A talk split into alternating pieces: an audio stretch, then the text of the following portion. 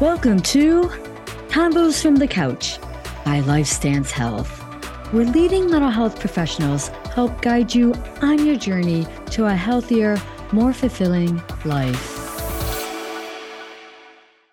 Hello, and welcome to The Couch and the Screen by LifeStance Health, where we explore mental health topics related to pop culture and media. I'm Nicolette Lianza, and I'm joined by my co host, Angel Kramer. Hi, Angel. Hi and Laura McClure. Hi, Laura. Hello. And our special guest, Mikka McGee. Hi, Mikka. Hi. And we'll be discussing the second season of American Horror Story Asylum. So let me give a brief season recap. American Horror Story Asylum is set in the 1960s at Briarcliff Manor, a Catholic run asylum in Massachusetts. The season begins with ambitious journalist Lana Winters, played by Sarah Paulson, infiltrating Briarcliff in search of her next big story on the admission of the accused serial killer Kit Walker, also known as Bloody Face, played by Evan Peters. However, we see Lana get unjustly committed to Briarcliff by the ruthless head nun, Sister Jude Martin, played by Jessica Lange.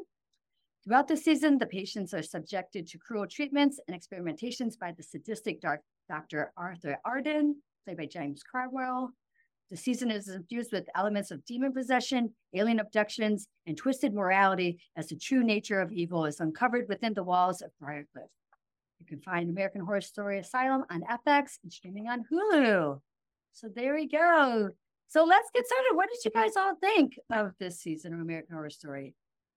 Mikka, start us off.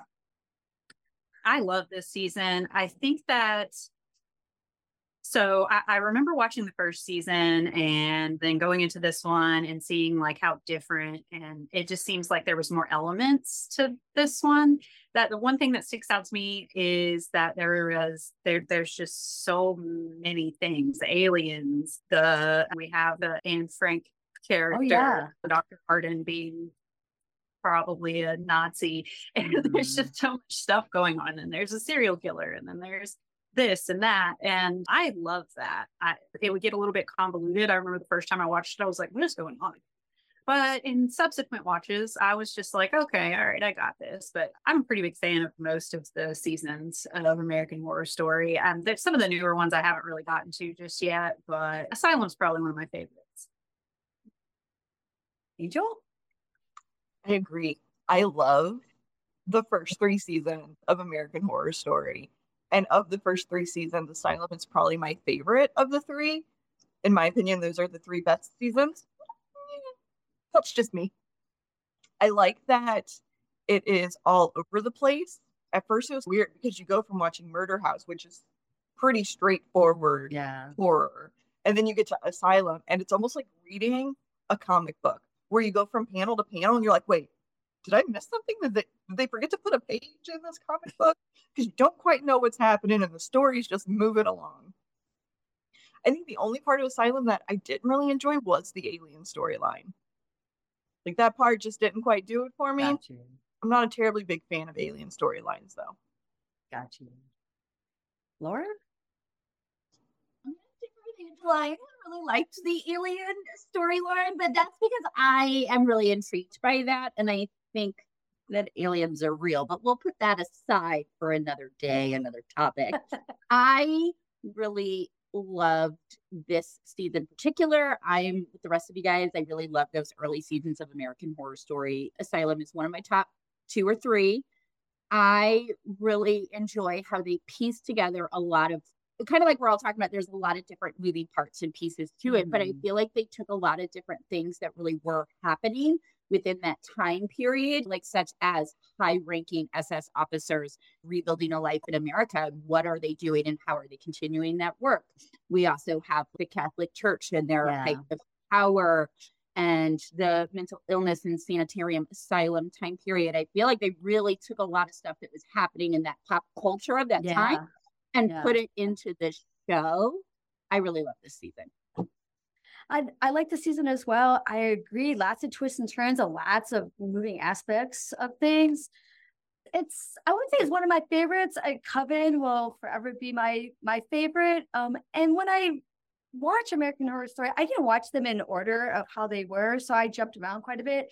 And Asylum, I I watched actually several years after it had already been out, but I did like it. I did find it pretty gruesome at times, and actually uh, just very creepy overall. I am a Catholic schoolgirl. so that Catholic element and was appealing to me in many different ways and how I viewed some of the nuns in my own elementary school. So maybe not quite as as awful as uh Sister Jude, but Lily Rabe being possessed by the devil and sweet Lily Rabe. I just was like, no, she's the devil. So those are my thoughts on it. What did you all think about the portrayal of mental illness, especially because it was set in the 1960s? What we know of asylums. I don't even like using that term, but that was the term used in the 60s and previous. How do how do you feel like asylum compared to what was actually happening in the 60s in mental institutions? Uh, Mikka? I think that there was a lot of things that the show did, of course, for um, making it more dramatic and dramatizing things. You know, there was extra elements, but it it seems like a lot of the things that were depicted were not they weren't totally inaccurate necessarily. I think that the people who were in those in asylum that made sense. It, it for the time period. We think mm about Lana Winters and how she entered into yeah. the asylum and as the way she was treated, like those things were really happening. And I think that a lot of the conditions are pretty accurate from what I have looked at and gone over. The only thing that I think is maybe I don't know, and and I could be thinking about this weird, but it seemed like almost everybody in there was there for some kind of murder.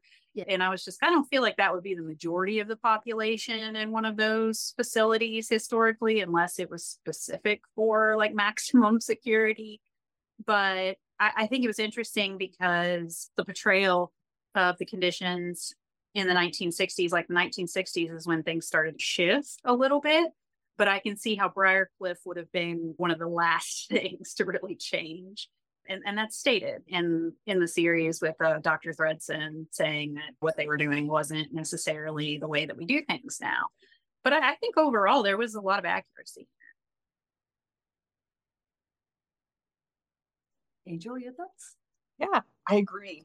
There, unfortunately, there were accuracies in that, and I also think that the show it's going to be really weird to describe these things in a positive sense. So we'll just roll with it. I think the show did a good job in showing that amalgamation of all of our fears of an yeah. asylum. Yeah. It really played on, especially the Americanized fear of being locked up, mm. having our control taken away, and not knowing what's happening behind those closed doors. And the show plays on that with all of the tropes, all the cliches, all of the stereotypes of what we think of when we think of that terrible word asylum. And like Mikka was saying, the 60s was a time when all of that was in flux.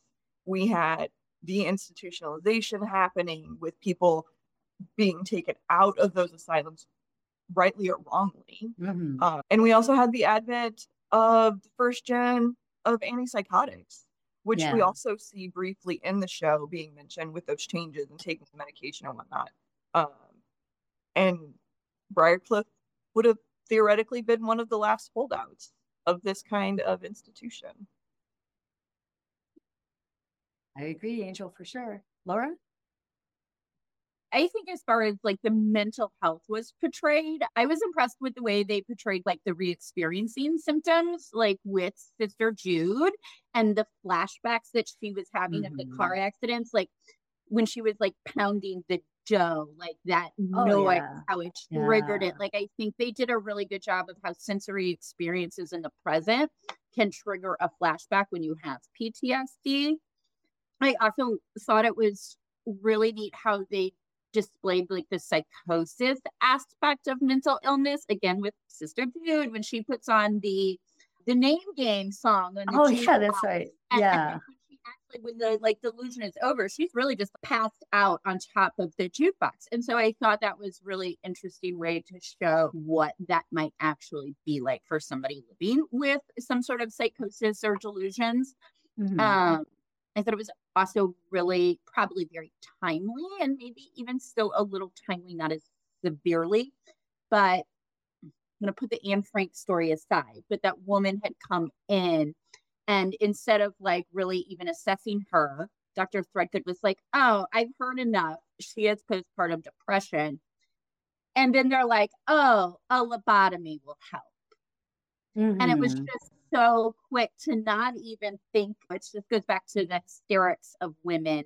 But I do think that was probably portrayed pretty accurately for that time period. And and I want to piggyback on that. I agree. I, I think yes, the 60s were trying to maybe move away from it. And as we got into the 70s and 80s and 90s, and even today, it's leaps better.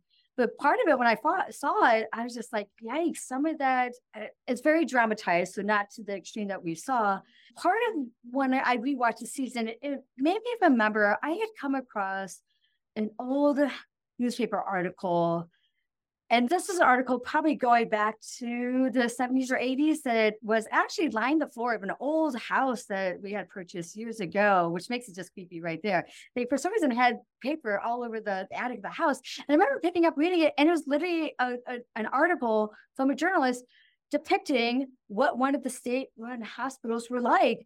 And I remember it left such an impression because even then I was already an established therapist, but knowing that it wasn't the best. And it wasn't too far off. That's this is a big statement to say from what Briarcliff was like. Briarcliff, like we said, a lot more traumatization, but it was not warm and fuzzy for those for the patients or the inhabitants then. And and like Mikka said, this is what was weird. It seemed to be all those who were like who caused who murdered and had crimes and stuff like that. But I my original rewatching was just like, yeah, some of that isn't I don't think too far off, but then it takes allegiances to make it more dramatic. But I think what's most interesting of who would get admitted. And then that's was very intriguing me. And I, I believe that anyone who I thought who I would see were different at the time. So we saw Lana get committed for being a lesbian. I think that was pretty uh, common. So let's talk about that. How do you feel the show depicts the types of patients who would be admitted to institutions like Briarcliff?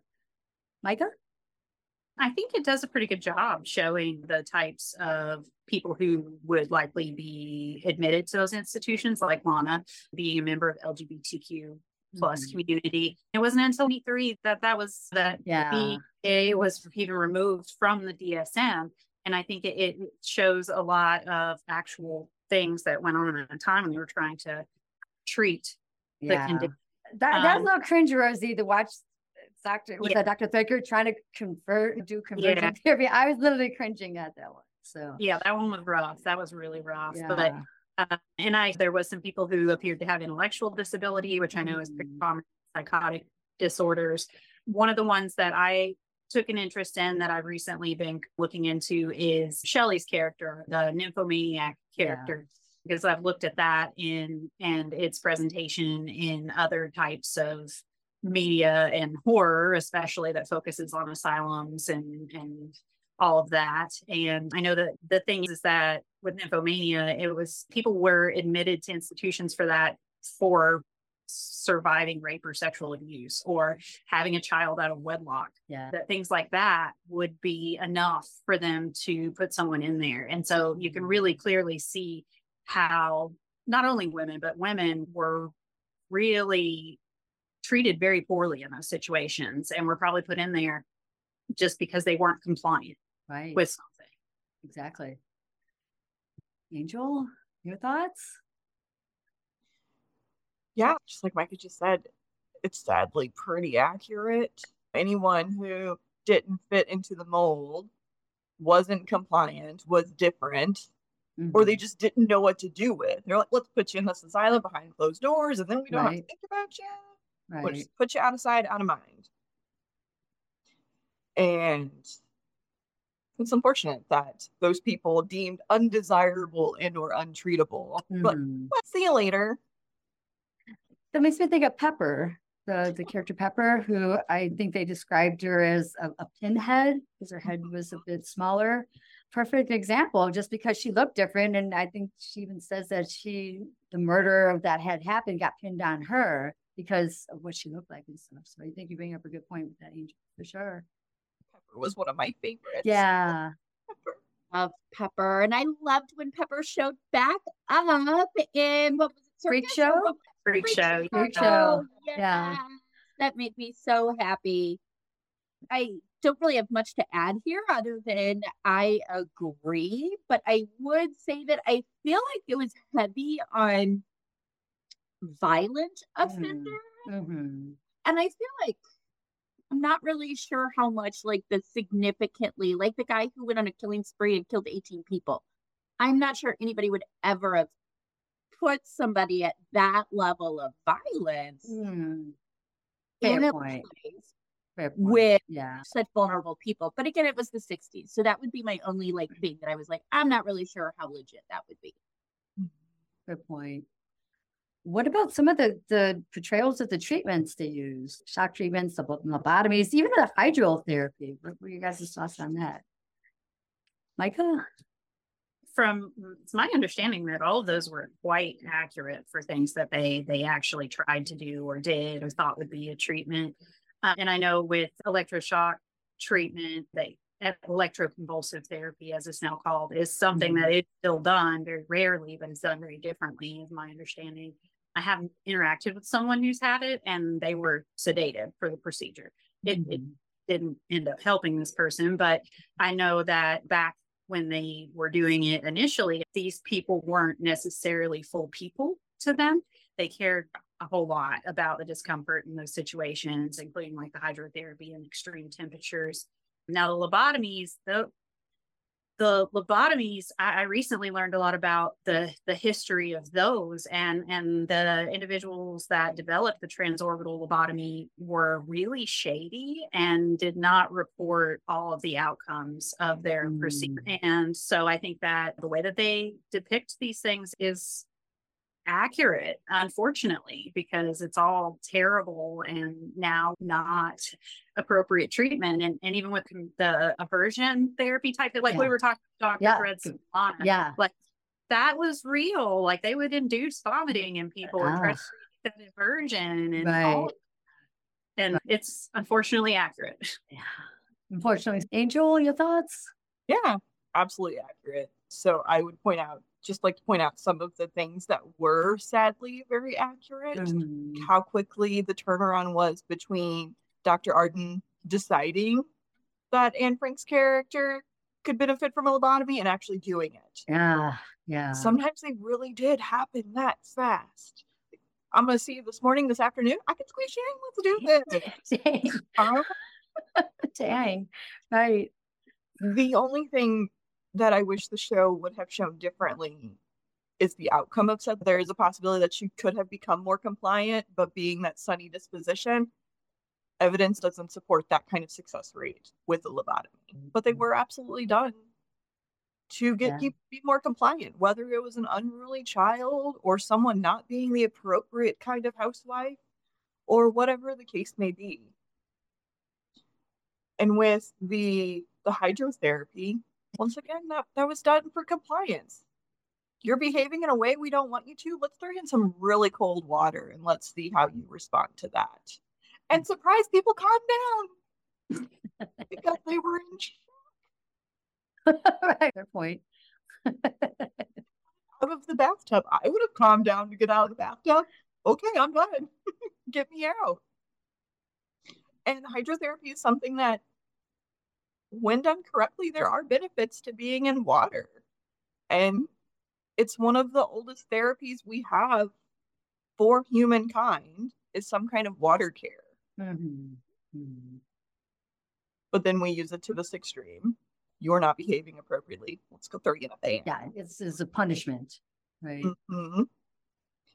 And then we have the electroconvulsive therapy. And it was probably actually more violent than was shown in the episodes. People were known to break their backs and break Wow. other parts of their body and have fractures and wounds because they weren't sedated. They weren't even necessarily held Uh-huh. down appropriately. And that's another one that's been around for quite some time. You know, there's evidence that Emperor Claudius in the first century CE had some level of electroconvulsive therapy using electric eels. Mhm. Unfortunately, these things aren't new. and some of them are still around on some level Yeah. with better practices Right. in place.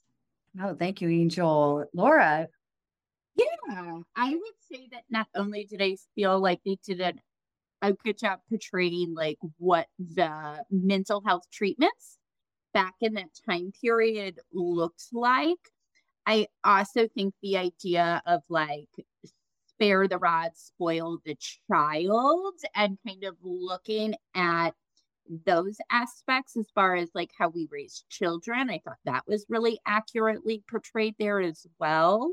I actually want to talk more about like the Dr. Arden treatments because I felt like again, that's real. And it was funny that he was mixing the tuberculosis and the syphilis because that reminds me of like the Tuskegee experiments where we were purposely injecting African Americans and people of color with syphilis in the name of scientific research. So those are things that were being done. And whether it's true that it was being done at an, asylum or some sort of mental health facility, I think history has shown us in every area that power and control is really seen with our most vulnerable people. And that's where you can Mhm. hide and do that kind of stuff in plain sight. So I think even having it mixed in with the assignment was probably pretty accurate as well. I agree. To piggyback to the Dr. Arden, I, I actually didn't understand what he was trying to do. Like, because there's those people in the woods that they're, I, I don't, I actually didn't understand what he was trying to do. trying to create a super form of humans that would survive an atomic blast during the Cold War. Oh, I missed that. Oh, you mm-hmm. guys, oh, I totally missed that. So that's what he was trying to do. Okay. It was only briefly mentioned, I think it was, Okay. yeah. But I do agree that I'm, I'm, we know experiments were being done for sure. And I do agree a lot of those, the treatments were be done on people like that. And like nowadays, thank God, we definitely, there might be some aspects of, of these types of therapies, but they're very much more humane and and done more appropriately and professionally and things like that. I and I one other thing, the hydrotherapy part of them being in the bath and then cranking up the, the heat of it. I actually had to look that up a little bit more because I wasn't so familiar with that. And like I mentioned, it sounds like that was what they in asylum they were using it as like a form of punishment. But I actually go had to go and look that up of was that a thing and why would they crank it up? What was the benefits? But I agree with Angel, water can be very healing. And I think if done well, being contained almost like a womb and not being boiled alive, obviously, but there could be some containment and helping soothe and things like that. Very interesting. And also like to add their depiction of mental health being related to demon possession. There's very intense scenes depicted in the show regarding possession and exorcism. And it's pretty unfortunate and sad how often that really did take place. The situation where you have some kind of moral deficiency, you've done something bad, Right. now you're behaving poorly. Obviously, there's a demon in you. Let's get that sucker out. And just the act of an exorcism and all the steps involved, so traumatic, so dangerous. Mhm. And unfortunately, quite a few of them were pretty deadly. And people didn't always survive. Those people in that situation were abused and tormented, not necessarily from a demon, but from the act itself of being exorcised. And I think the show really was on point with their depiction of that. And sadly, that's still around Yeah. it's very interesting to learn about and read about. I'm very interested in the intersection between spirituality and mental health and our experience being alive. There are some interesting books about it. One of them is by Scott Peck. I'll just do a little plug in here if anyone wants to learn anything more about it. The book is called Glimpses of the Devil, and it actually discusses a I don't remember if he was a psychologist or psychiatrist, a mental health professional's experience with potential demon possession and how they handled it. Um, and from reading that, show was pretty on point depicting that demon possession and what we thought of it. And I just wanted to add, just looking back at what was previously mentioned about Dr. Arden and being an SS doctor and SS soldiers and things like that, I think that it was interesting how they integrated him into it because those things really did happen. They, they did retreat over here to right. the US side right. and new lives. And, and with his character, it makes sense. Have, of course, I have no idea if this specifically ever happened, but it makes sense that he would then step into the role that he did and experiment on people because that literally happened with right. SS doctors in the Holocaust. And they used the most vulnerable people that they could to test these things on, just like they do in American Horror Story Asylum. Is he was just using the vulnerable people who didn't have family, yeah. who don't miss, and just people who were considered like quote unquote undesirable or could not contribute in some way. So I just found that interesting how they made those connections with reality. Yeah. Um, like things. I, I think just the scary point to this conversation today about the accuracy of asylum in the 60s and what we're all collectively saying is that yeah there's some embellishments and some drama- dramatism to it but yeah a lot of it was accurate which is terrifying to think Ooh, makes me cringe right there to think of the a lot of the accurate portrayals of how we treated those who were seen as different. You know? So I thank you all for this wonderful conversation. I always look forward to Mikka whenever you're on. You definitely add a piece of uh, just bringing up more of the horror part of things. So I'm sure you'll be back on an episode in the future soon. So thank you all again. For our next episode, we'll be covering the Netflix show Snuts. I also want to thank the team behind the podcast Jason Clayton, Juliana Whitten, and Chris Kelman. Special thanks to Jason Clayton, who edits our episodes. Take care, everyone.